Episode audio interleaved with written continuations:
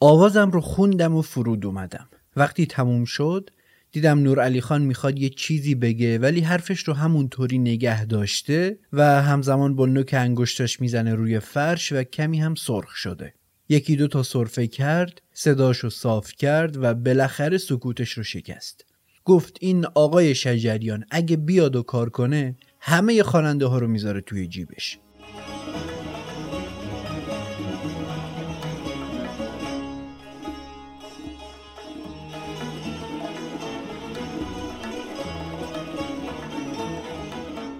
سلام اینجا پادکست گوش است و من فاروق قادری با شما هستم با اپیزود هفتم این پادکست. پادکست گوشه گوشه برای شنیدن تاریخ موسیقی ایران و همون رادیو سرگذشت سابقه. این نمره در مهر ماه 1400 منتشر میشه.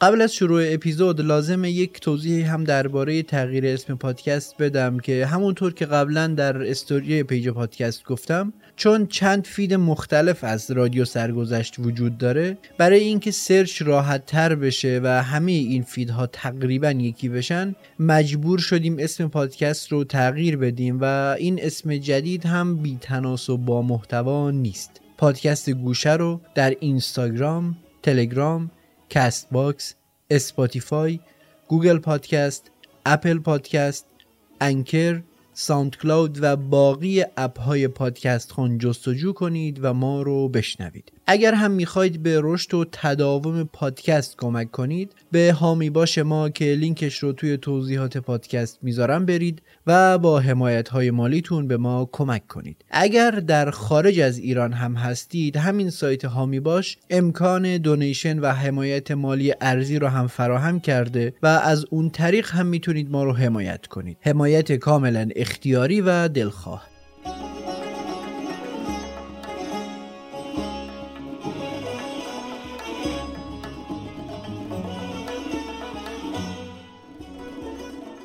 این اپیزود قسمت دوم از پادکست سریالی زندگی محمد رضا شجریانه که قبلتر قسمت اولش به اسم درآمد رو شنیدید. در نمره قبلی از سالهای ابتدایی زندگی استاد شجریان حرف زدیم و مسیری که در رسیدن به رادیو طی کرده بود رو به طور کامل بررسی کردیم. در این اپیزود ادامه فعالیت ایشون در دوره دوم رادیو رو پی می‌گیریم و البته به طور مفصل درباره اساتیدی که محمد رضا شجریان داشته و ارتباطش با اونها هم صحبت می‌کنیم. همچنین در این نمره یک مهمان ویژه هم داریم که در ادامه صدا و صحبتهای ایشون درباره استاد شجریان رو هم میشنویم. پس حتما تا انتها با ما همراه باشید.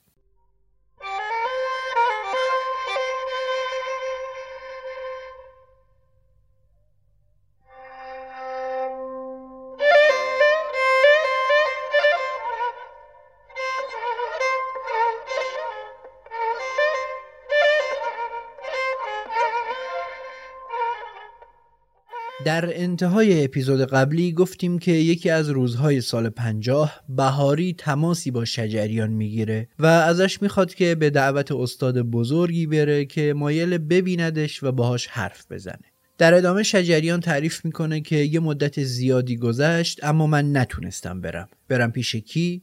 پیش همون استادی که بهاری دربارش صحبت کرده بود یعنی نور علی خان برومند. بهاری هم دو سه بار به خونه ما تلفن کرده بود اما من نتونسته بودم جوابشو بدم. یه روز که خونه بودم آقای بهاری با زنگ زد و بالاخره تونستم تلفنشو جواب بدم.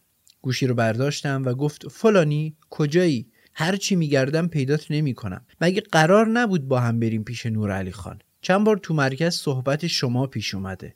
مرکز حفظ و اشاعه رو نور علی خان و دکتر صفت ساختن تا به جوانهای با استعداد ردیفهای اصیل موسیقی و مکتب میرزاها رو درس بدن. 15 16 نفر جوون دستچین اونجا جمع شدن و ساز می‌زنن. نور علی خان که می‌خواد آواز همراه اصلیش رو پیدا کنه به شما هم خیلی توجه داره. می‌خواد بیای به مرکز و ردیف تاهرزاده رو باهات کار کنه. حالا بگو ببینم کی میای. حیفه. خیلی موقعیت برای شما خوبه. از دستش نده. گفتم من دنبال همچین فرصت هایی میگردم اما راستش نمی‌دونم این جوون هایی که میگید تا چه حد جدیان و چه روحیاتی دارن. من خیلی مشتاقم که از برومند یاد بگیرم اما باید فکر کنم. بهاری هم گفت نگران نباش گفتم شما کی اونجایید؟ گفت یک شنبه ها و سه شنبه ها گفتم خیلی خوب یک روز قرار می‌ذارم و میام. خداحافظی کردیم و یکی دو هفته گذشت و کارهای ریز و درشت باز مانع این شد که به قرار برسم. تا اینکه باز این بهاری بود که زنگ زد و گفت شب جمعه خونه یکی از دوستای نور خان دعوتیم. ایشون گفتن از شما هم دعوت کنم. شب جمعه رفتم دنبال بهاری و رفتیم به خونه ای که توی خیابون صاحب قرانیه بود. جمع کوچیک و خودمونی اونجا بود و از 6 هفت نفر بیشتر نمی شدیم. صحبت کردیم و آشنا شدیم و که دیدم نور علی خان رو کرد به بهاری و گفت خب آقای بهاری حالا یه چیزی بزنید. آقای شجریان هم اگر حال داره یک چیزی بخونه. صداش رو از رادیو شنیدیم. حضورش رو هم ببینیم. من هم به رسم ادب گفتم استاد من جسارت نمی کنم پیش شما بخونم. برومند هم گفت تعارف رو بذار کنار و بخون. برومند که گفت بخون مونده بودم چی بخونم که استاد بپسنده. چون کسی که اون همه آوازخان خوب رو از نزدیک دیده و استاد آموزش آوازه از هر آوازی که خوشش نمیاد که. تو همین فکر و خیالا بودم که یهو بهاری شروع کرد به افشاری زدن. یکی دو تا غزل رو از ذهنم گذروندم و مردد بودم که کدوم رو بخونم. بعد به خودم گفتم بهتره که بیگدار به آب نزنم و درسی که از استادام گرفتم رو بخونم. شروع کردم بخوندن افشاری رو با همه پستی و بلندی هاش خوندم و صدام هم با هم خوب اومد. به حساب خودم بد نخوندم. آواز تموم شد و بقیه برام کف زدن. بعد فضا ساکت شد. بعدش بهاری گفت ماشاءالله آقای شجریان صداش خیلی رساست. که برومند بلافاصله گفت نمی‌دونم چرا آوازخانهای ما انقدر گشاد گشاد آواز می‌خونن فکر می‌کنن هر چقدر سیلاب ها رو بکشن آواز بهتر میشه. آقای شجریان شما توی خوندنت زیاد ها ها ها می‌کنی. درسته که توی آواز باید چه چه زد ولی چه چه همش ها ها نیست که. توش ها داره ه داره آ داره ا داره. خیلی چیزا تو خودش داره. باید از ترکیب اینها ملودی تحریر رو آراسته کرد. یه مدت گذشت و برومند به هم نزدیکتر شد. آروم در گوشم گفت دوست داری آواز خوندن رو طور یاد بگیری که بشی گل سرسبد آواز؟ گفتم البته که می‌خوام استاد. اونم گفت یه کاری می‌کنم که تو دانشگاه تدریس کنی. منتها باید دنبالش رو بگیری. گفتم ای به چشم استاد حتما. شام خوردیم و بعد از شام باز بهاری سازش رو برداشت و شروع کرد به زدن. این بار بیات ترک زد. منم باهاش شروع کردم به خوندن. این بار اما حواسم بود که یک چیزی بخونم که برومند حتما خوشش بیاد. نکته ای که سر شب هم گفته بود رو هم رعایت کردم. وقتی تمام شد دیدم نور علی خان می‌خواد یه چیزی بگه. ولی حرفش رو همینطوری نگه داشته همزمان با نوک انگشتش می‌زنه به فرش و کمی هم سرخ شده. یکی دوتا صرفه کرد صداشو صاف کرد و بالاخره سکوتش رو شکست. گفت این آقای شجریان اگه بیاد و کار کنه همه خواننده ها رو می‌ذاره توی جیبش. بیا بیا و پشت کار رو بگیر من هم هستم. همه چیز رو بهت یاد میدم. ایرادات هم درست میشه. سعی کن صدا دزده هم نخونی. تو صدا داری. ولش کن. جلوی صداتو نگیر. خیلی خوشحال بودم از این همه اطمینان و اعتماد استاد به من. بله اولین روزی که من خدمتشون رسیدم البته ایشون قبلا آوازهای من زیاد شنیده بودن. و توسط آقای بهاری پیغام فرستاده بودن که من شرفیاب بشم خدمتشون و منم از خدا خواستم و رفتم خدمتشون. بعد و بعدشون گفتن که آقای شجان شما زیاد ها ها ها ها می‌کنی تو خوندنت. نه. آواز یعنی منظور بله آواز خوندن منظور درسته چهچهه باید زد ولی چهچهه همش ها ها ها ها نباشه. نه. توش ها داره ه داره یا داره آ داره ای داره خیلی چیزا توش داره که اینا رو بایستی از ترکیب اینها ملودی تحریر رو بایستی آراسته کرد و ارائه داد. روز اول من تو گوشم نمیرم گفتم چه اشکال داره؟ ها ها ها بوس ها ها کرد دیگه چطوری بوس تحریر داد؟ بعد که شروع کردیم در خدمتشون به اصطلاح فراگیری تکنیک های آواز. روز اول که خیلی مشکل بود ولی ریزه ریزه وارد شدن به این که کاملا حرفایشون درسته و ما داشتیم راه اشتباه می‌رفتیم. و اغلب مردم همچینه فکر می‌کنن که هر کس ها ها ها زیادی کرد امتحان نفس داد چهچه زیادی زد این آواز خون خوبیه. امکانات صدا خب لازمه. بتونه تحلیل بده لازمه. اما چی کار بکنه؟ و این تحلیل رو چطوری بده؟ این یک امریست جدا. و اغلب آواز خونهایی که من تا حالا دیدم و صداشون رو شنیدم به این موضوع به این دقیقی وارد نبودن. بعضی بعضیاشون ناخداگاه این تکنیک تکنیک ها رو به کار می بردن و همین همینا باعث موفقیتشون بوده. اما یه نفر مثل آقای نورعلی خان برومند آمده نشسته زیر ذربین گوشته یکی یکی اینها رو جدا کرده از هم که چطوری بایستی به خانده فهموند که بایستی این کارا رو بکنیم در صورتی که خود آقای برومند هیچ صدایی برای آواز خوندن نداشتن. یعنی صداشون بنزه آدم معمولی بود از نظر نوع صدا. نه ایشون می‌تونستن بالا بخونن. یا یه حد خیلی متوسط میخوندن. منتها به قدری قشنگ این رو با آدم میفهموندن. و خودشون چون خوب حس کرده بودن و خوب این موضوع رو حلاجی کرده بودن. ای به طرف رو اول تشخیص می‌دادن بهش می‌گفتن ای به تو اینه و بعد بس این کار بکنی اون کار بکنی تا خوب بشه. و من در حفظ اشای موسیقی در خدمتشون می‌رفتم که بعدها دیگه هم ایشون نرفتن و هم ما نرفتیم. من آقای لطفی منظورم هست. از همون اوان کار طرز تحریر دادن و طرز استفاده از تحریرها چطوری شعر رو بیان بکنه ملودی رو چطوری تو شعر پیاده بکنه و دیگه اینکه شعر رو فدای آهنگ نکنه تحریر رو در کجا بده چقدر تحریر بده کشش نوت ها چقدر باشه زیادی نکشه کم نکشه تون نخونه اگه یه جا کشش میده چند تا تحریر متصل داشته باشه. تحریرام خیلی چیز خیلی ریز و پشت سر هم در همه جا اینطوری نباشه. بله. همش روی تنوع کار و روی اون ظرافت و کیفیت کار ایشون دقت می‌کرد. سه روز بعد روز یک شنبه رفتم به مرکز. اونجا لطفی و علیزاده و بقیه رو دیدم و باهاشون آشنا شدم. دکتر صفت رو هم دیدم و کلی از اهداف مرکز و شیوه فعالیتش برام صحبت کرد. بعدم گفت خوشحالم که اینجایی. از اون روز به بعد هفته سه روز مرتب می‌رفتم به مرکز. اون زمان رضوی سروستانی پیش برومند درس سگاه می‌گرفت. اواخر درسش بود. برومند اومد سر کلاس و گفت از این به بعد ماهور تاهرزاده رو شروع می‌کنیم و شروع کرد به خوندن. بابان حرامت باد. زین چمن چو من رفتم. بابان حرامت باد. زین چمن چو من رفتم.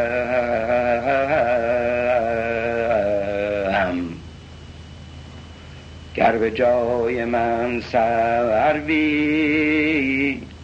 غیر دوست بنشانی هر کلمه رو که می‌گفت من هم تکرار می‌کردم.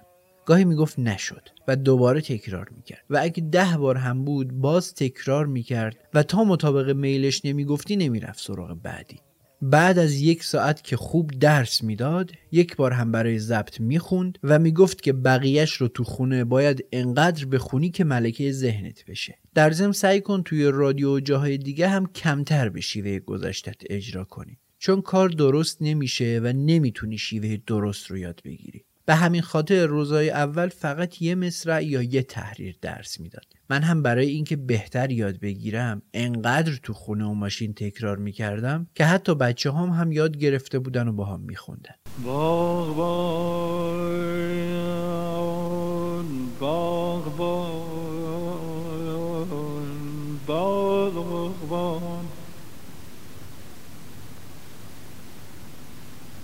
باغبان حرامت باد زین چمن چو من رفتم.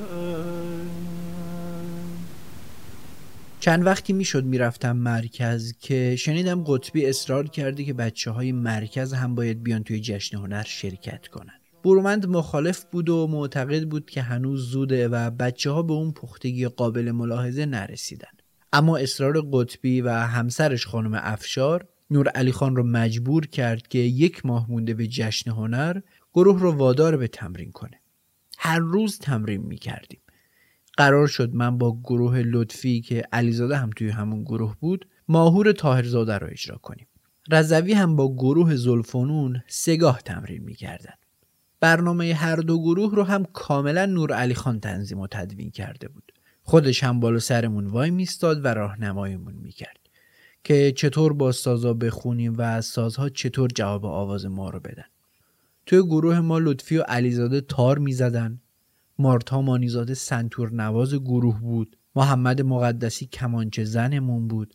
کمال سامع نی می‌زد و فرهنگ فر هم ضربگیرمون بود. توی این برنامه من عینا همون ردیف آوازی که سر کلاس از برومند درس گرفته بودم رو میخوندم. یعنی از خودم چیزی نمیخوندم. برومند حتی قطعات گروه رو هم خودش انتخاب کرده بود. گروه طبق اهداف مرکز قطعات اساتید قدیمی رو بازنوازی می کرد و برنامه ما با پیش درآمد ماهور درویش خان شروع می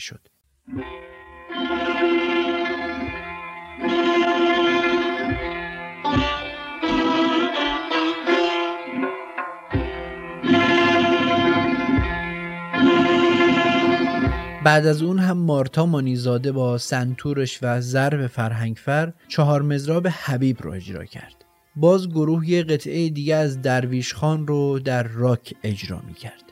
جواب آوازای شجریان توی این برنامه رو کمال سامع مارتا مانیزاده و محمد رضا لطفی می‌دادن. یوسف عزیزم کو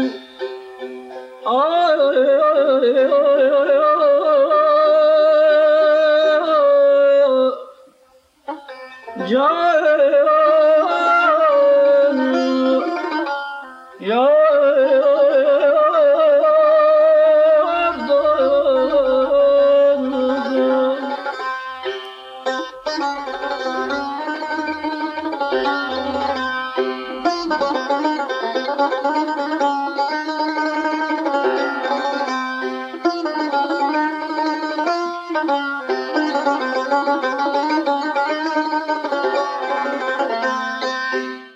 بخش پایانی برنامه طبق روال اجراهای کلاسیک موسیقی ایرانی تصنیف و رنگ. بعد از تصنیف خسرو خوبان در آخر برنامه گروه رنگ ماهور رو اجرا می‌کنه و کنسرت تموم میشه.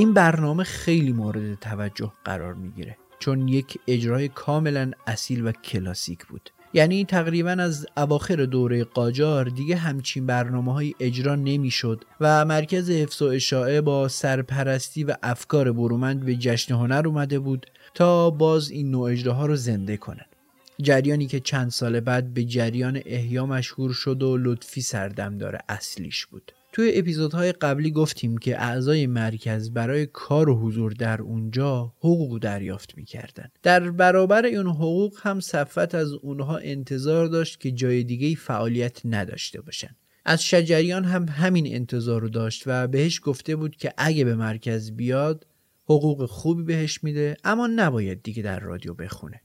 شجریان از رادیو حقوق ثابت نداشت اما حقوق مرکز ثابت بود. که گفتیم علیزاده مبلغش رو 2500 تومن عنوان می‌کنه. شجریان اما برنامه ای از رادیو حقوق می‌گرفت.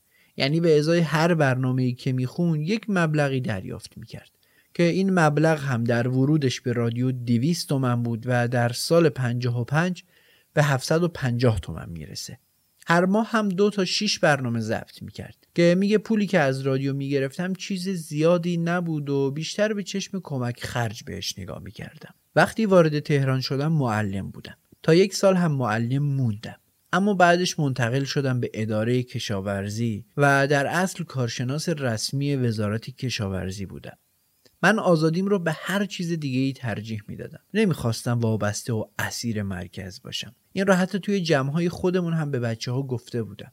بهشون گفته بودم که به وعده های مرکز و صفت دل خوش نکنید. صفت علایق عرفانی هم داشت و عضو حلقه عرفانی نور علی الهی بود.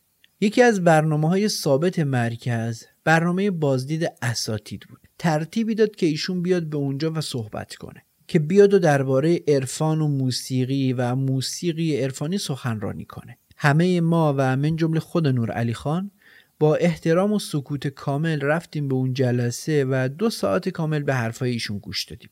بعد که تموم شد و زمان مثلا پرسش و پاسخ فرا رسید نور علی خان که حوصلش سر رفته بود با یه حالت اعتراض مانندی گفت امروز راجع به همه چیز صحبت شد جز موسیقی. پس جایگاه موسیقی کجاست؟ صفوت که اینو شنید خیلی جا خورد. اصلا انتظار نداشت برومند همچین حرفی بزنه. خودش رو جمع کرد و با یه حالت منومن کنانی گفت قرار شد در جلسات بعدی راجع به موسیقی صحبت فرمایند. من هم که از بچگی تو محیط دینی بزرگ شده بودم دیگه نتونستم سکوت کنم. شروع کردم صحبت کردن. گفتم والا اگه قرار اینجا هم برامون درس تعلیمات دینی بذارید من از همتون واردترم. و اومدیم اینجا که موسیقی یاد بگیریم. اما امروز اصلا درباره این چیزا صحبت نشد. درباره عرفان موسیقی هیچ صحبتی نشد. جلسه اون روز که تموم شد من چند روز نرفتم مرکز. چند روز بعد که برگشتم داوود گنجهی منو کشید یه گوشه و گفت شجریان جان یه دنیا شرمندتم. عذر می‌خوام. نمی‌دونم چرا صفت این رو به من داده. که به تو بگم که دیگه به مرکز نیای. منم گفتم چرا پس خودش نگفت؟ چرا از اون روز خودش رو از بچه ها مخفی می‌کنه؟ چرا هر وقت میاد مرکز فوری میره تو اتاقش و دیگه نمیاد پیش بچه ها گفت از بس اخمو اونوقی دیگه مثل اینکه ازت میترسه. از اول هم تو رو دوست نداشت. حالا تو یه چند وقتی نیا تا با از آسیا بیفته. چون برومند هم از این مسئله ناراحته. گفتم به درک که دوست نداره. مگه من واس خاطر اون اومدم اینجا؟ من فقط برای استفاده از برومند میام و بس. اصلا به همین خاطر نخواستم ازش حقوق بگیرم. من گول حرفای این آدم رو نخوندم. میرم یه جای دیگه از برومند درس می‌گیرم. بعد از یه ساعت برومند اومد و بعد از احوال پرسی با بچه ها رفت توی اتاقش. منم رفتم پیشش و گفتم آقا صفت به بچه ها گفته من دیگه نیام مرکز. درسته؟ گفت آره. صفت میگه تو ذهن بچه ها رو خراب می‌کنی. برای همین پاشو کرده تو یک کفش که مرکز یا جای منه یا جای شجریان. تو حالا یه چند وقتی نیا بیا خونه کارمون رو ادامه میدیم. منم گفتم برای استفاده از شما هر جا بفرمایید می و اینطور شد که من به برومن نزدیکتر هم شدم و دیگه هفته ای چند روز می‌رفتم خونش که بعد یه مدت با لطفی می‌رفتیم پیشش که نوارهاش هم موجوده. تو را که دیده زقابه تو را که دیده زقابه خمار باز نباشد ریاضت من شب تا سهر نخفته که داری. یا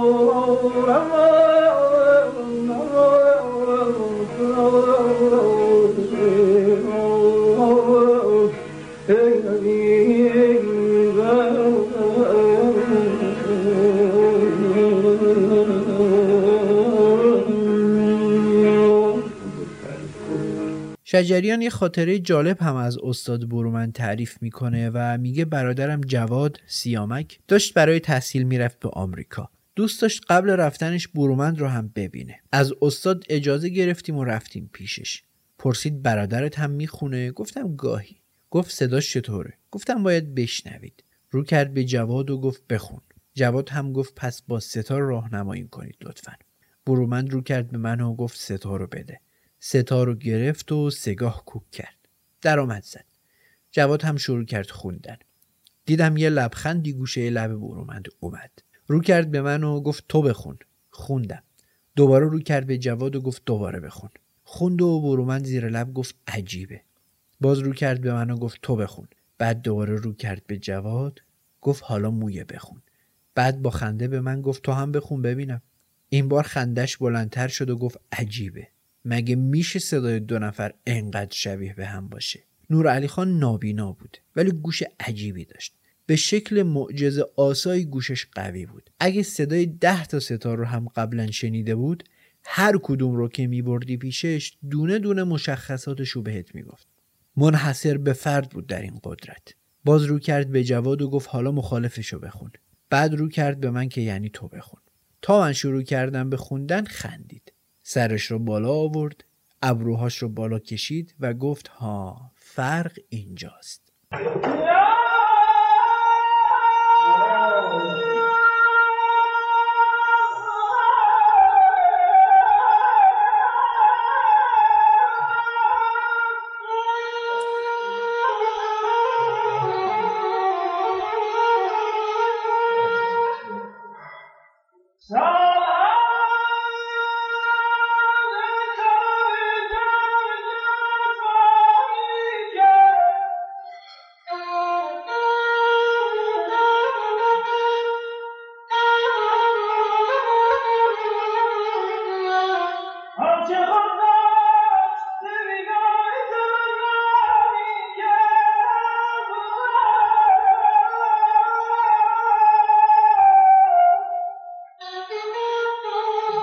شجریان از این میگه که به نور علی خان یک طرحی رو پیشنهاد داده بود برای موسیقی کودک. یعنی برای آموزش موسیقی به بچه ها توی مدارس نور علی خان بر اساس ردیف موسیقی دستگاهی و شعرهایی که برای بچه ها مناسبه کاری بکنه اما میگه نشد که بشه.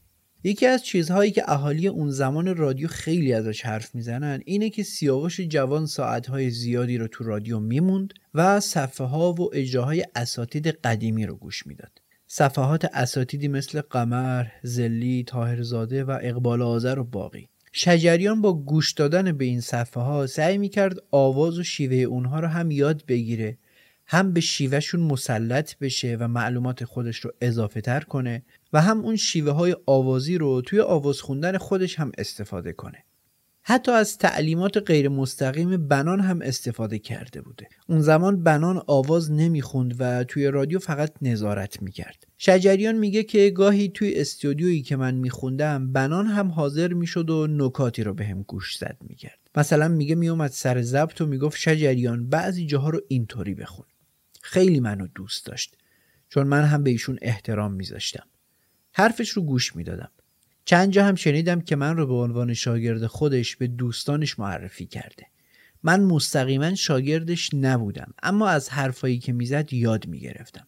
مهمترین چیزی که من از بنان یاد گرفتم این بود که می‌گفت خواننده خوب اونیه که به صدای خودش گوش کنه.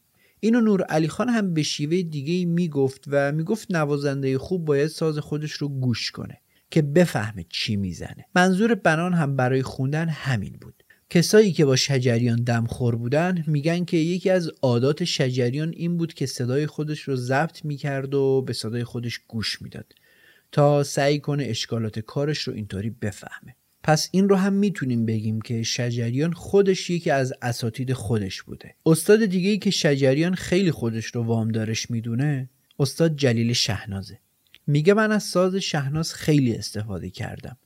از نوع نوازندگیش. معلم خیلی خوبی برای من بود. تو شکل جمله بندی ها قرین سازی ها تکثیر جملات رعایت قرینه های دور و نزدیک و اتصالات و حالت هایی که به صدا داده می‌شد ساز شهناز در سبک من خیلی موثر بود. حال و هوای من با ساز شهناز برمیگرده به سالهای 37 و 38 که دانشسرا بودم و در محیط شبانه روزی دانشسرا اونجا بلنگو صدای رادیو رو پخش می‌کرد و ما جوانا دور برای هم که بودیم تعدادی بودن که به موسیقی علاقمند بودند و من هم در کنارشون بودم. درباره سازهایی که مخصوصا ساز تنها و برنامه گلها با هم صحبتهایی داشتیم و حال هوایی و بحثی داشتیم. تا اینکه چون البته ارز کنم که در خونه ما اون موقع بودن رادیو حرام بود. وجود نداشت در منزل ما. تنها من از طریق همون محیط شبانه روزی دانشگاه دانشسرا ساز شهناز رو می‌تونستم بیشتر بشنوم. تا اینکه در سال 45 که به تهران اومدم یه ضبط صوت فیلیپس خریده بودم. چون هر روز پنج شنبه ساعت یک و سه دقیقه بعد از ظهر ساز استاد شهناز پخش می‌شد. در شش روز هفته به غیر از جمعه شش روز دیگشت ساعت یک بعد از ظهر یک و سه دقیقه بعد از ظهر ساز تنها پخش می‌شد. سه تا از سه روز ثابت بود. یک روزش ساز استاد عبادی بود. یه روز ساز رضا ورزنده بود. روز پنجشنبه هم ساز جناب شهناز بود. که من پنجشنبه اگر هر جا بودم سر این ساعت باز خودم پای رادیو میشم و اون موقع هم که زبسود داشتم با زبسود میشستم زب می‌کردم. یه روز پنجشنبه بود در سال 45 این ابوات ها رو من شنیدم. da da da da da ram ram ra ba ba ba ba ba ba ram ram la la la la la ra la la ra ra da ra da ra la la la. La ra do.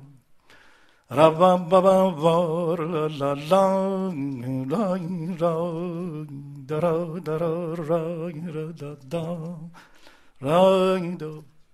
Ra ra ra ra rang rang د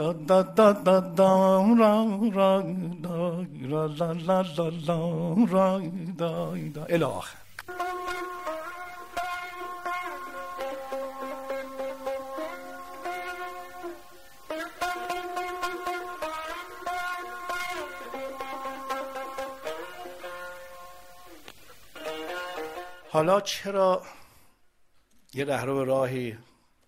تازه نفسی مثل من رو به دنبال خودش می‌کشه. چون فکر من یه فکر آوازیه. من چون نوازنده نیستم. فکر نوازندگی ندارم. تکنیکی نوازندگی ندارم. یک چیزی از آواز تو ذهنم هست. ساز شهناز تنها سازیه که آوازی ساز می‌زنه. شاید بگم 80 درصد ساز شهناز آوازیه. 20 درصدش جمله های سازی است. و دیگران برعکسه. 20 درصدش آوازی می‌زنن 80 درصدشون جمله بندی سازیه. این بود که این ساز منو از روز اول که شنیدم منو در خودش فرو بود و تا حال باهاش زندگی می‌کنم. صرف نظر از خلاقیت در ابداع موتیف ها و جملات زیبا و پرورش موتیف ها و جمله پردازی و رعایت قرینه های دور و نزدیک هر جمله رو که شهناز تکرار کنه نوت به نوتش نوانساش فرق می‌کنه با قبلی. من در کمتر سازی دیدم یعنی ندیدم در هیچ سازی که این همه نوانس و لطافت و حالت در تک تک نوت ها باشه. نوانس دارم ساز دیگه اما نه در این حدی که شهناز داره. و همچون یک خواننده با سازش می‌خونه. همچون یک خواننده شعر در سازش وجود داره کلام وجود داره. موسیقی کلام در سازش هست برای اینه که من وقتی که می‌خوام بررسی بکنم ارزیابی کنم نتیجه آنچه که اساتید در من باقی گذاشتن چند درصد هست در آوازم میگم کل اساتیدی که من پیششون تلموز کردم بیشتر از 40 درصد نمیشه. 60 درصد ساز شهناز در آواز من است. چون اینقدر این ساز گوش کردم باید زندگی کردم که بیشتر از 60 درصد شاید بگم که از ساز شهناز در آواز من است. و من خودم و شاگرد تنها خوانندی هستم که خودم شاگرد شهناز می‌دونم.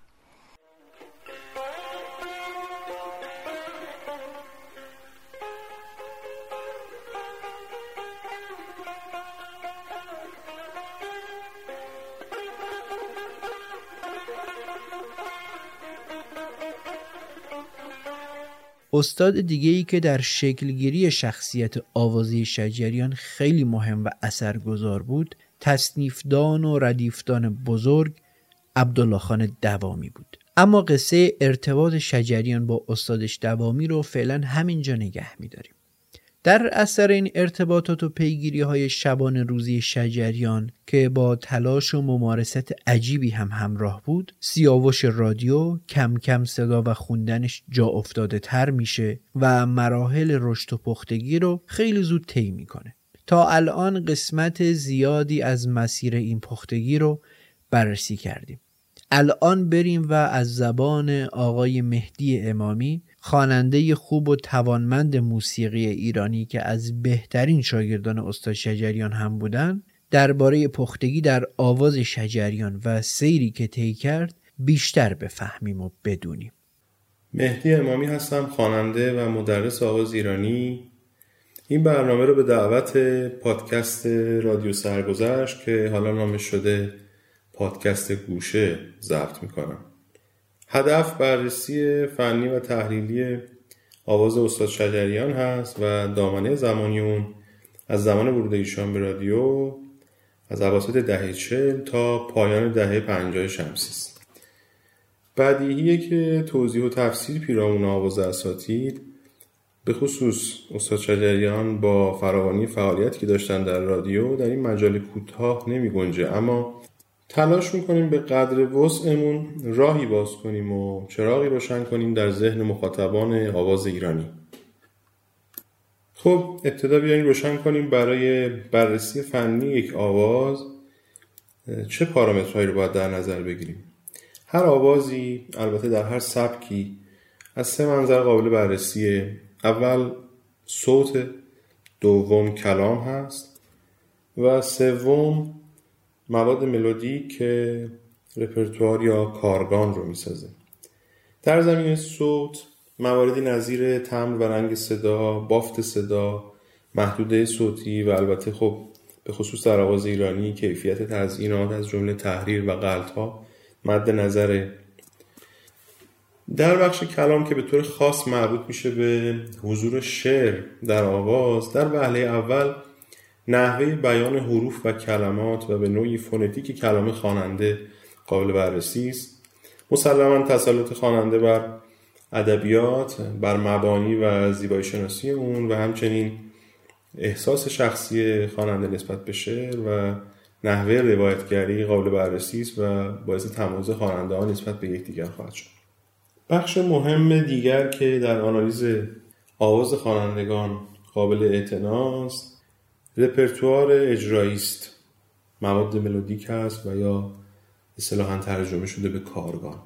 که ما از دل این عبارت ها ردیف موسیقی دستگاهی ایران رو استنباط می‌کنیم که به عنوان بخشی از رپرتوار موسیقی ایران ازش یاد میشه خب نحوه برخورد خواننده ها با ردیف چینش گوشه ها و نهایتا روی کردشون نسبت به تلفیق شعر و موسیقی و ساخت یک آواز و طراحی آواز از موارد مهمی هستش که باعث تمایز بین خواننده ها میشه.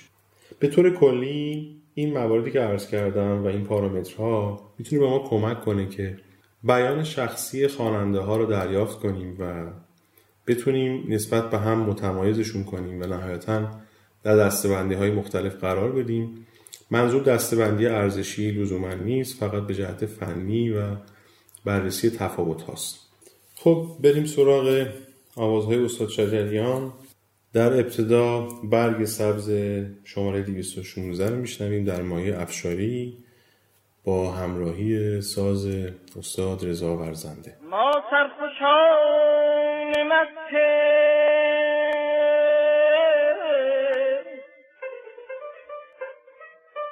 دل از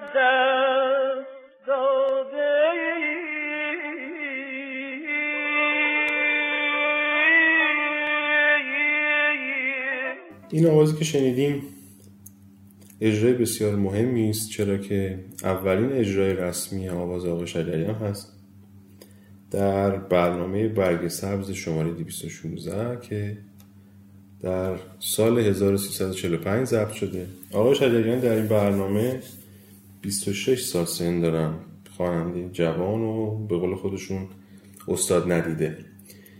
ایشون استاد مستقیم آواز نداشتن اما گویا کمی ساز سنتور مشق کردند و احتمالا آوازهای خوانندگان معروف پیش از خودشون از رادیو شنیده بودن به نظر میاد برای اولین اجرا و البته بدون داشتن سابقه آموزش و همچنین البته سابقه اجرایی آواز خوبی خوندن. به جهت تکنیک اجرا قابل تناس صدای خوب و تحریل خوب بیان خوب کلمات و البته همراهی قابل قبول با نوازنده داشتن. موضوعی که در وهله اول در این آواز توجه به خودش جلب می‌کنه صدای زیبای ایشون و توانایی هنجرشونه. که قاعدتا اول به خاطر ارسی است که در خاندان خود داشتن و دوم مرهون قرائت قرآن در سالهای نوجوانی و جوانی ایشون هست که تحت نظارت پدر بوده. حتما می‌دونید که کسی که تلاش می‌کنه آواز بخونه همزمان در حال پرورش گوش شنوایی موسیقی هم هست. و آقای شجریان هم از محبت شنوایی خوب برخوردار بودن و هم خوب پرورشش داده بودن. اینها هم گفتیم که بدونیم آقای شجریان با ابزار اولیه خوبی راه رو شروع کردن. توضیح بدم که اگر گاهی به جای لفظ استاد از آقا استفاده می‌کنم پیش از نام شجریان به این علت هست که معتقدم استادی به فن و آقایی به معرفت. و برای من که چند سالی افتخار داشتم در محضر ایشون شاگردی کنم آقایی ایشون پررنگتر شد و از اونجا که گاهی این گونه خطابشون می‌کردم در این گفتار هم به عادت گاهی آقای شجریان میگم ولی همچنان در ذهن من تا ابد استاد هستن و البته آقا. خب از بحث صوت که بگذریم موضوع کلام پیش میاد و نهایتا بحث روی کرده ایشون نسبت به ردیف موسیقی دستگاهی در این بخش سوال اینه با توجه به اینکه آقای شجریان استاد مستقیم آواز نداشتن این موارد رو تحت تاثیر چه اساتیدی فرا گرفتن؟ گفتیم در ابتدا که ایشون با گوش دقیق خودشون تحت تاثیر آوازخوانان پیش از خود بودن. که در رادیو اجرا داشتن. نکته جالب اینجاست که تأسیس رادیو همزمان هست با سال تولد استاد شجریان. پس میشه گفت که موسیقی رادیو و به خصوص شروع برنامه گلها و برنامه نظیر گلهای جاویدان با خوانندگانی که در اون اجرای برنامه داشتن آموزگار آواز ایشون بودن.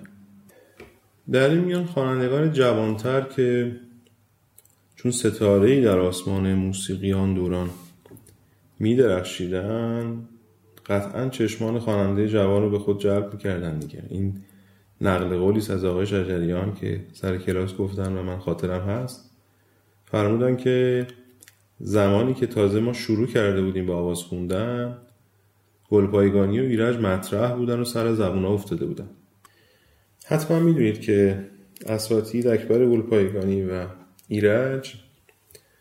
حدودا ده سالی جلوتر از آقای شجریان وارد رادیو شده بودن و گل کرده بودن به خصوص در برنامه گلهای جاویدان که در عواسط دهه سی ضبط شده بود و البته خوانندگان مطرح دیگری هم در اون برنامه ها بودن چون زبیهی، بنان، شهیدی و دیگران. در این میان به نظر میاد که استاد اکبر گلپایگانی به واسطه شهرتشون و محبوبیتشون الگوی بسیاری از جوانان بودن در راه آواز ایرانی. البته خب ایشون سالهای سال بوده که فعالیت می‌کردن هشت و نشت داشتن با اساتید بزرگ موسیقی ایرانی چون استاد برومن، استاد سوا، استاد تهرانی، استاد خان داوود و دیگران.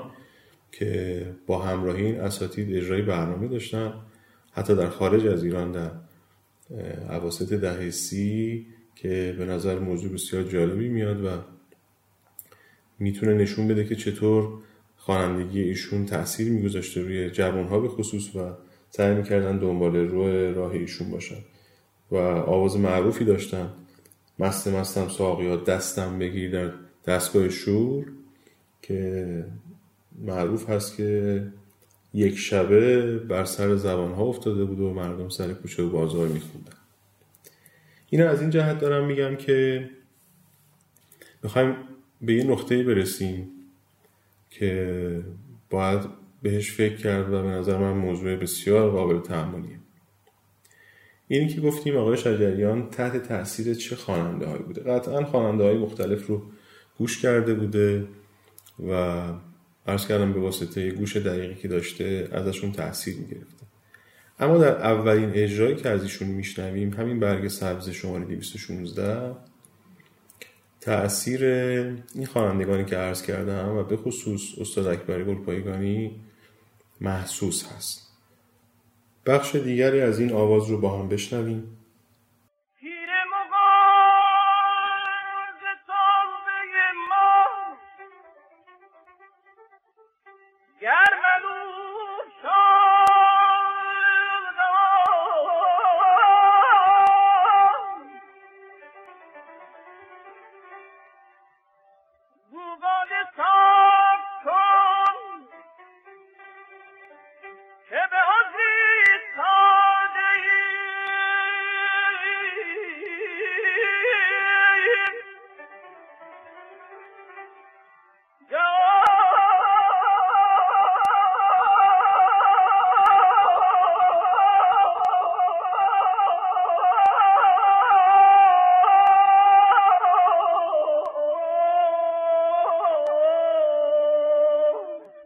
خب مواردی که می‌تونیم تو این آواز بهش اشاره کنیم مکس های زیاد روی حروف و بیان اقراقامیز کلمات هست کشش های متول روی حروف مختلف حتی بر روی مصوت های کوتاه قلط ها و ویبروهای بلند تحریرهای طولانی و نوانس های با اختلاف زیاد در شدت و ضعف. که البته این مواردی که عرض کردم در اجرای آواز قدما مسبوق به سابقه نیست و میشه گفت که یک رویکرد جدیدی در اجرای آواز ایرانی است اهمیت این بحث بسیار بالاست و فکر می‌کنم باید بستری شکل بگیره برای تحقیق و بررسی بیشتر بر روی این موضوع. در پرانتز سوالی رو مطرح می‌کنم. اینکه استادان گلپایگانی و ایرج تحت تاثیر کدام خواننده ها و کدام جنس از موسیقی به سوی این روی کرد و این شکل از اجرای آواز و به نوعی خلاقیت و تغییر شیوه اجرایی پرداختن چرا میگم خلاقیت و تغییر؟ و دلیل اینکه بر اساس نمونه های شنیداری که پیش از فعالیت این اساتید داشتیم و پیش از تأسیس رادیو حتی که غالبا بر روی صفحات بودن شیوه آوازی متفاوت رو میشنویم. هم در زمانبندی هم در لحن و هم در پردازش ملودی و ارز کردم روی کرده خوانندگان نسبت به ردیف. و اساسا زیبایی شناسی متفاوت رو در آواز داشتیم. مطلقا مقصودم ارزش گذاری نیست.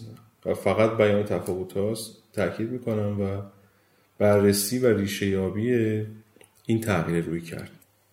خب برگردیم به آواز آقا شجریان. پس در چنین شرایطی خواننده جوانی که اجرای برنامه داشته در رادیو و قرار هست فعالیت های بیشتری داشته باشه در یک فضای آوازی جدید به نظرم خودش رو پیدا می‌کنه خواننده جوان و الگوپذیر راه تقلید رو پیش می‌گیره. و این شیوه جدید اجرای آواز رو پیگیری می‌کنن که می‌تونیم اثراتش رو در برنامه بعدی که در رادیو اجرا کردن بشنویم. خیلی خوب سری به اجراهای ایشان می‌زنیم و من سعی می‌کنم که مختصر در هر اجرا توضیحاتی رو بدم. البته در مورد اجراهای مهم. همطور که عرض کردم اولین برنامه برگ سبز شماره 216 هست.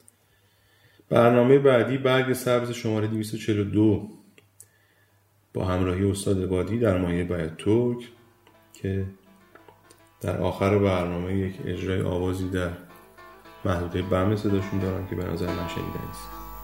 آن بوسه که زاهد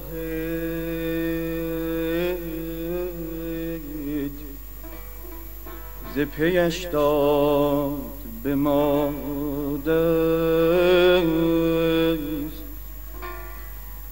از روی صفا بر لب جانان نهادیم.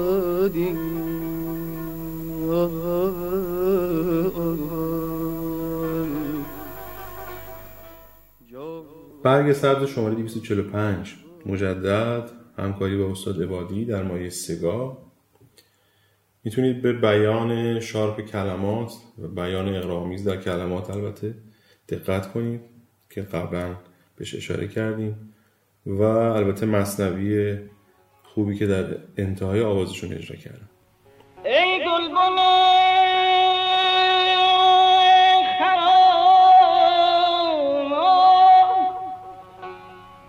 ای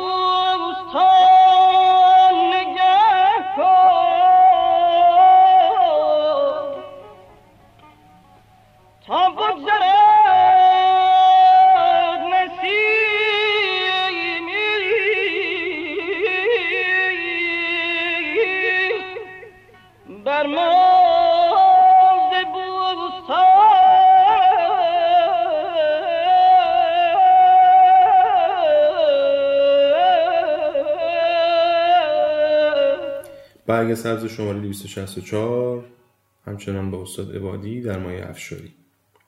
این برنامه برنامه جالبیه به جهت اینکه اینجا باز افشاری اجرا کردن که میشه یه مقایسه ای کرد بین این افشاری که در این برنامه شماره 264 اجرا کردن و برنامه اولی که عرض کردیم در برگ سبز اونجا هم افشاری اجرا کردن.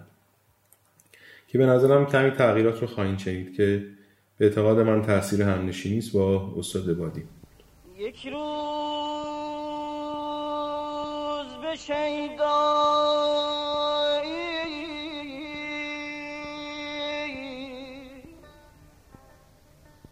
در زلف تو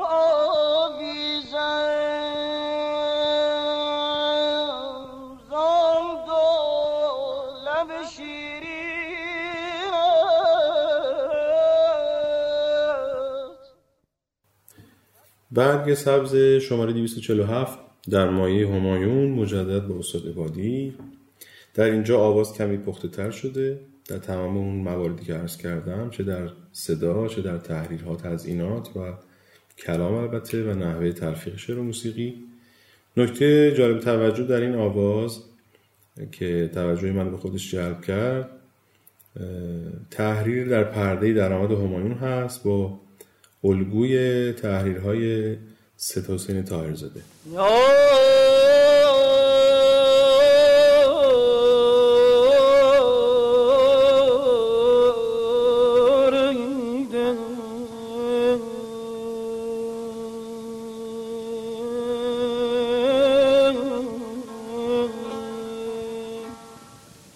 اگر دقت کنید ببینید که همنشین اصلی آقای شجریان در اکثر برنامه های ایشان استاد عبادی هستند. شاید بتوان گفت آقای عبادی به واسطه دوستی و رابطه ای که با شجریان جوان برقرار کرده بودن و در ساز و آوازها همراهیشون می‌کنن یکی از معلم های طرز اول ایشون بودن.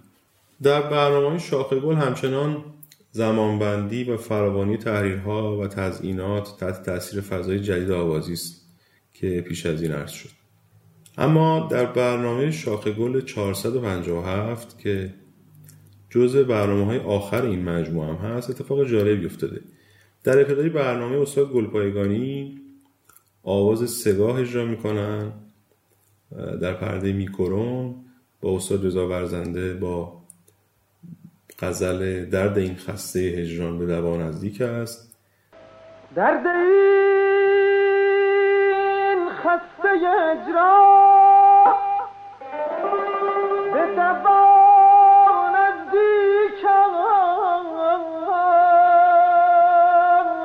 در انتهای برنامه استاد شجریان در همون مایه و کوک سگاهی خواندن با استاد عبادی با غزل سنما با غم عشق تو چه تدبیر کنم؟ سنما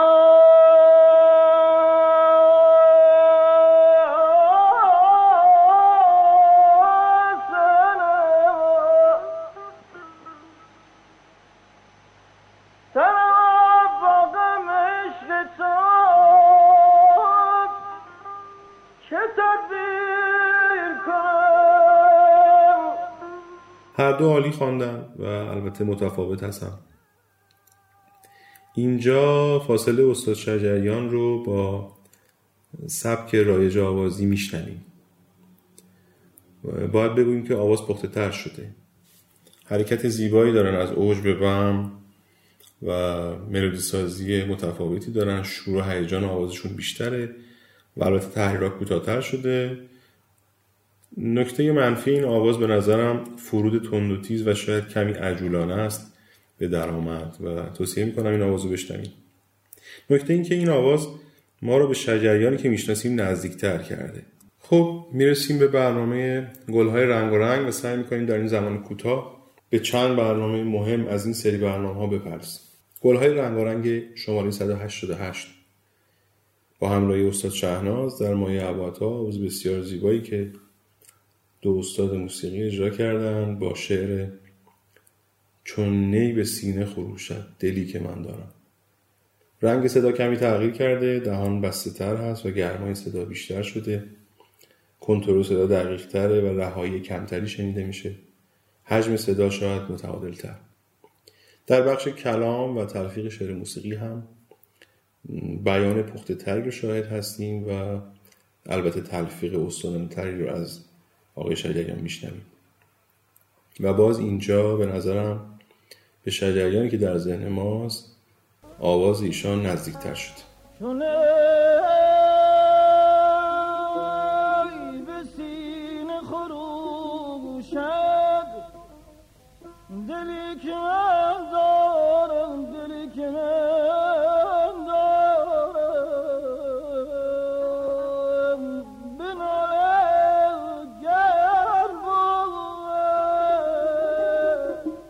برنامه گلهای 574 ب با همراهی استاد بادی در مایه دشتی این آواز رو آقای شجریان در محله بم شروع می‌کنن با شعر بار محبت از همه باری گرانتر است حرکت از دشتی شروع می‌کنن به پرده عراق میرن و سپس اشاق و پس اشاق یا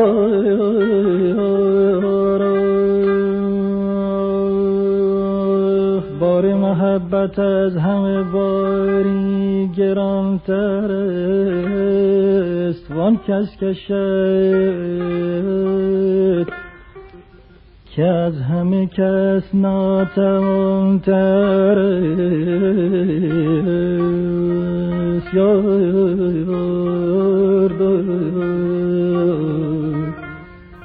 نشون میده که اینجا تسلط بیشتری بر روی ردیف و ملودی های اون دارن و همچنین راحتتر می‌تونن این ملودی ها رو با شعر ترکیب کنن. بنابراین در اینجا حس میشه که آواز ایشان کمی پخته تر شد. نکته جالب دیگر این برنامه مجدد شنیدن آواز دو استاد در کنار هم دیگه است. استاد شجریان و استاد گلپا این بار در کنار هم در یک برنامه.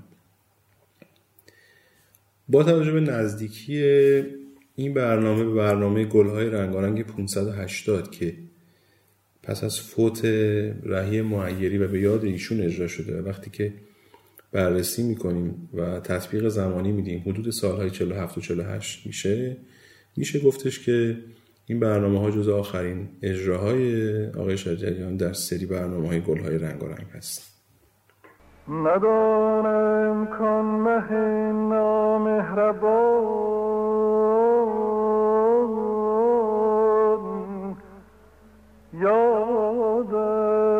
کند یانم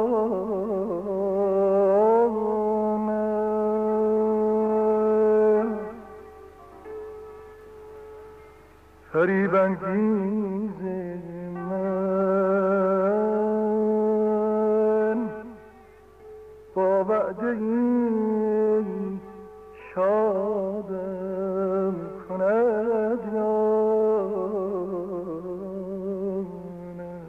خب آوازها رو دنبال کردیم از برگ سبز شماره 216 تا آخرین برنامه های گل های رنگ رنگ در حدود سالهای 47 و 48 و به برنامه های مهم پرداختیم و دربارهشون صحبت کردیم. همونطور که گفتم میشه این تغییر رو در آواز آقای شایدریان شنید و این پختگی رو حس کرد. انگار آروم آروم به بیان شخصی خودشون نزدیکتر شدن و البته به آواز شجریانی که ما می‌شناسیم. اما چه اتفاقی افتاده در این زمان نسبتا کم؟ آقای شجریان پس از ورود به رادیو با نوازندگان تراز اول اون روزگار و بیشتر از همه با استاد عبادی هم نشین شدن. در کلاس استاد مهتاش شرکت کردن که کلاس تئاتر و موسیقی است. و به اعتقاد من کلاس های بازیگری استاد مهتاش در مهارت روایتگری و همچنین پختگی احساسی در بیان شعر و ارائه قدرتمند آقای شجریان تاثیر فراوان داشته. به هنر خوشنویسی روی میارن و نزد ابراهیم بوزری میرن که هم خطاته و هم خواننده است و جالب این که از شاگردان استاد اقبال آذر و من خیلی دوست دارم بدونم و بشنوم درباره این ارتباط و اینکه آیا تأثیری گرفتن به خصوص در بحث آواز از ایشون یا خیلی نزد حسن میرخانی میرن و با شعرا و با ادبا هم نشین میشن و اهل فرهنگ و ادب در کنارشون بودن در این سالها. البته به گفته خودشون به صفحات آوازی دسترسی داشتن گوش می‌دادن و تمرین می‌کردن. خب هوش بالا و گوش قوی و صدای منعطف و در کنارش البته پشتکار فراوان حاصلش پختگی است که در اواخر دهه چل از آواز ایشان میشنویم. با ورود به دهه پنجاه و شکلگیری برنامه گلهای تازه با مدیریت استاد هوشنگ ابتهاج مسیر آقای شجریان روشنتر میشه و حالا خواننده جوان که از ابتدا هم معلوم بود خوش آتیه است به قول معروف سری تو سرا در میاره و با کولهباری از تجربه مرحله تازه رو این بار در گلهای تازه شروع می‌کنه و راه و سبک شخصی خودش رو بیشتر پیدا می‌کنه و تثبیت می‌کنه از همون اولین برنامه ها گلهای تازه شماره 23 رو بشنوید با ساز استاد شهناز در مایه عباتا که همونجور که ارز کردم از اولین برنامه های گل های تازه است. بشنوید.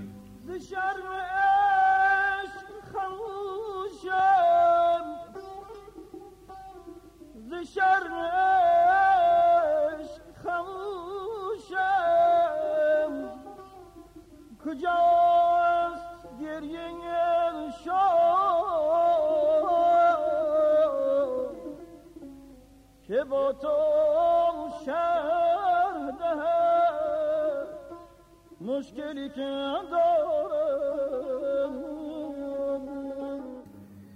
در برنامه گلهای تازه شماره 25 با ساز مجید نجاهی در اصفهان با شعر شب چو در بستم و مست از می نابش کردم. آوازی خوندن در اصفهان که میشه تاثیر آواز قدما به خصوص آواز ست حسین طاهرزاده رو در خانش بیت اصفهان و قلدهای نالوارش روی درجه سوم در این آواز شنید و به نظر من قابل تحمل هست. شب شده در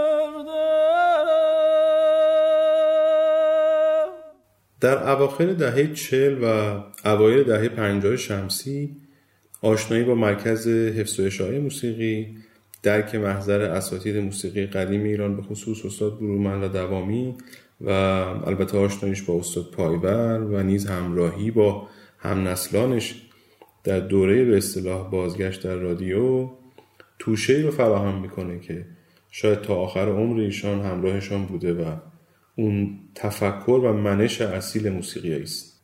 از اجراهای دیگر ایشان در برنامه گلهای تازه که به نظر قابل تعمل میاد برنامه گلهای تازه شماره 53 هست.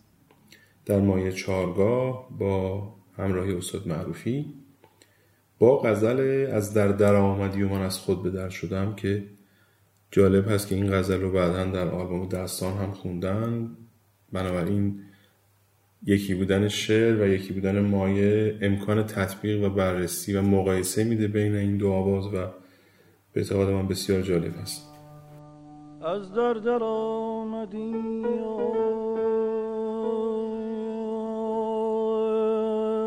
من از خود به در شدم.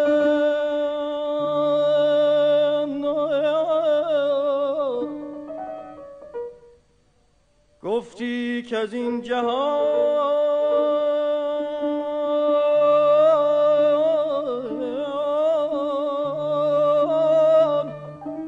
به جهان دگر شدم.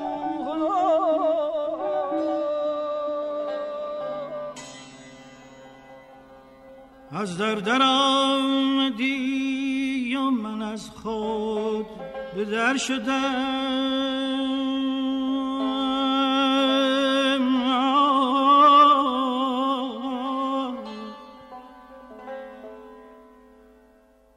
از در در آمدی و من از خود به شدم گویی که از این جهان به جهان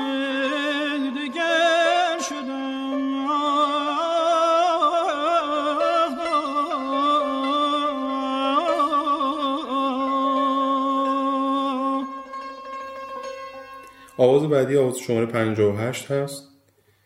با همراه استاد شریف در مایه بیات ترک با شعر ما بیغمان مست دل از دست داده ایم نکته جالب این آواز این که خب اولا آواز محکم و قرصی هست و پخته.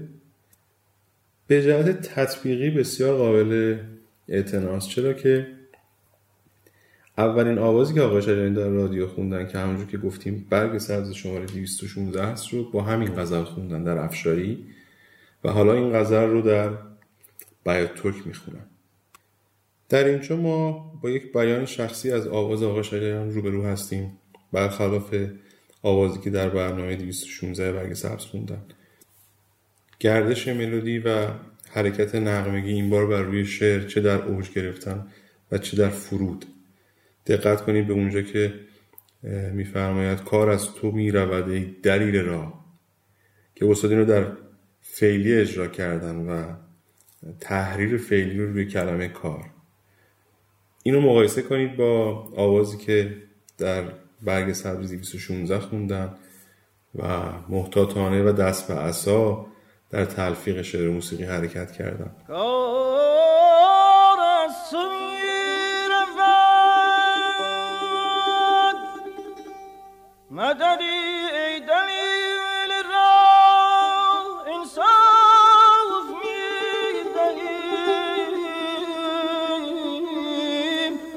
یا در بخش دیگری از این آواز در پرده شکسته می‌خوانند این داغ بین که بر دل خونین نهاده ایم و تحریری که بلافاصله بعد از اون اجرا می‌کنن و استفاده بجا از ترنم خدا. به نظرم آواز آواز پخته است و نشان از استادی آقای شجریان در تلفیق شعر و موسیقی و تسلطشون و اعتماد به نفسی که در روندگی ملودی همراه با شعر دارن این داغ بین که بر دل خونین نهاده این خدا. یا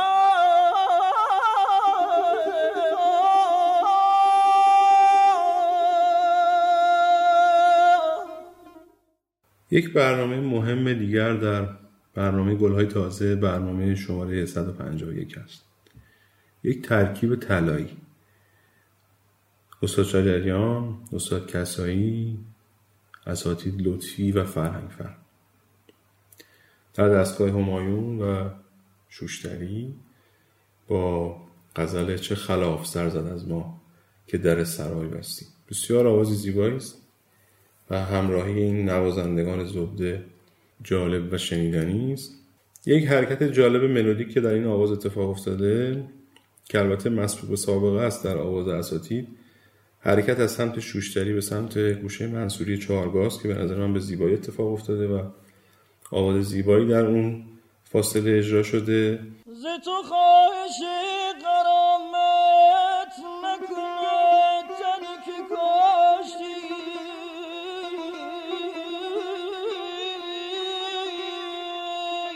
نکته منفیش زمان برگشت هست به مایه مبدع که شوشتری هست که به نظرم اجرای عجولانه داره و ارتباط دو مد کامل نشده و تغییر دفعی هست و به قول قدما تند و تیز و متنافر.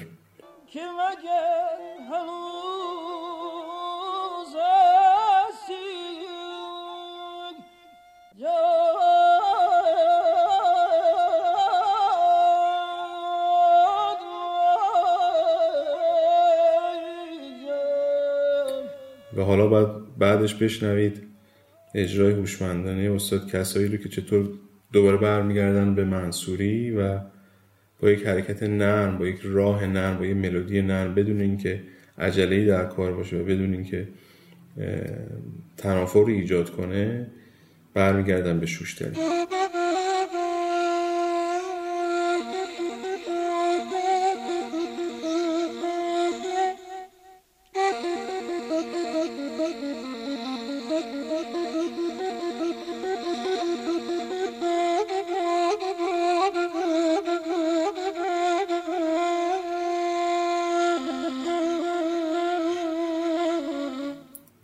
انتها هم که استاد دو بیتی زیبایی رو اجرا می‌کنن که شنیدنی است.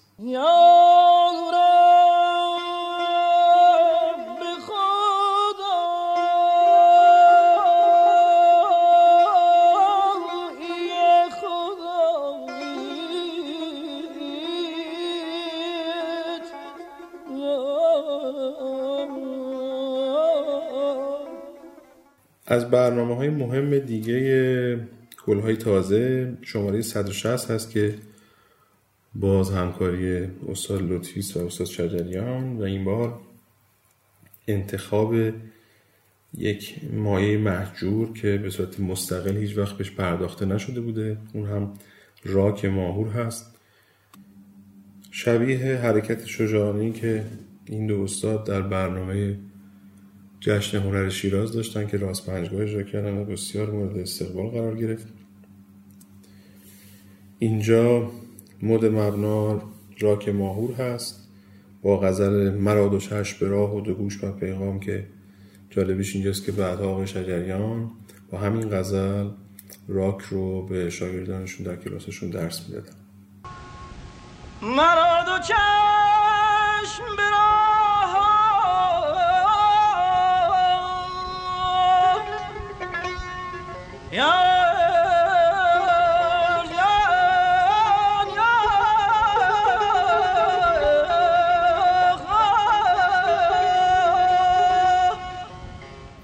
و نهایتا آخرین برنامه برنامه شماره 190 گلهای تازه مجددا همکاری لطفی و شجریان یک همکاری شیرین و لذت بخش برای ما که در مایه بیاتورک هست و آوازی با شعر استاد سایه اجرا میشه. بگذر شبی به خلوت این همنشین در بگذر شبی.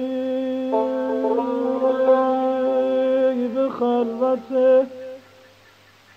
این همنشین در بگذر شبی به خلوت این هم نشین در اینجا آوازی میشنویم در اوج پختگی و صلابت در کمال استادی از خواننده‌ای که سالهای زیادی رو پشت سر گذاشته تجربیات فراوانی رو کسب کرده در کنار اساتید بزرگ اجرای آواز داشته و با هوش بالاش سعی کرده هر روز بهتر از قبل باشه و ما می‌تونیم این روند رو ببینیم این روند رو بشنویم در آواز ایشون.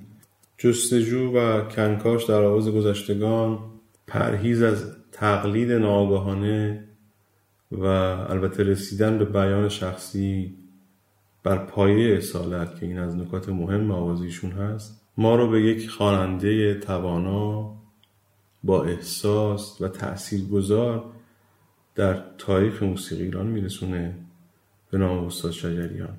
در برنامه شماره 190 که آخرین برنامه رادیوییشان از سری برنامه های گل هاست تصنیفی رو اجرا می‌کنن به یاد عارف به آهنگسازی استاد لطفی و شعر زیبای استاد روشنگ ابتهاج که میفرماید بنشین به یادم شوی تر کن از این میلبی ما هم نشستیم به یاد استادمان شبی. آوازش رو گوش کردیم عشقش رو دنبال کردیم. مست شدیم. تر کردیم از این میلبی که یاد یاران خوش است. که یاد یاران خوش است.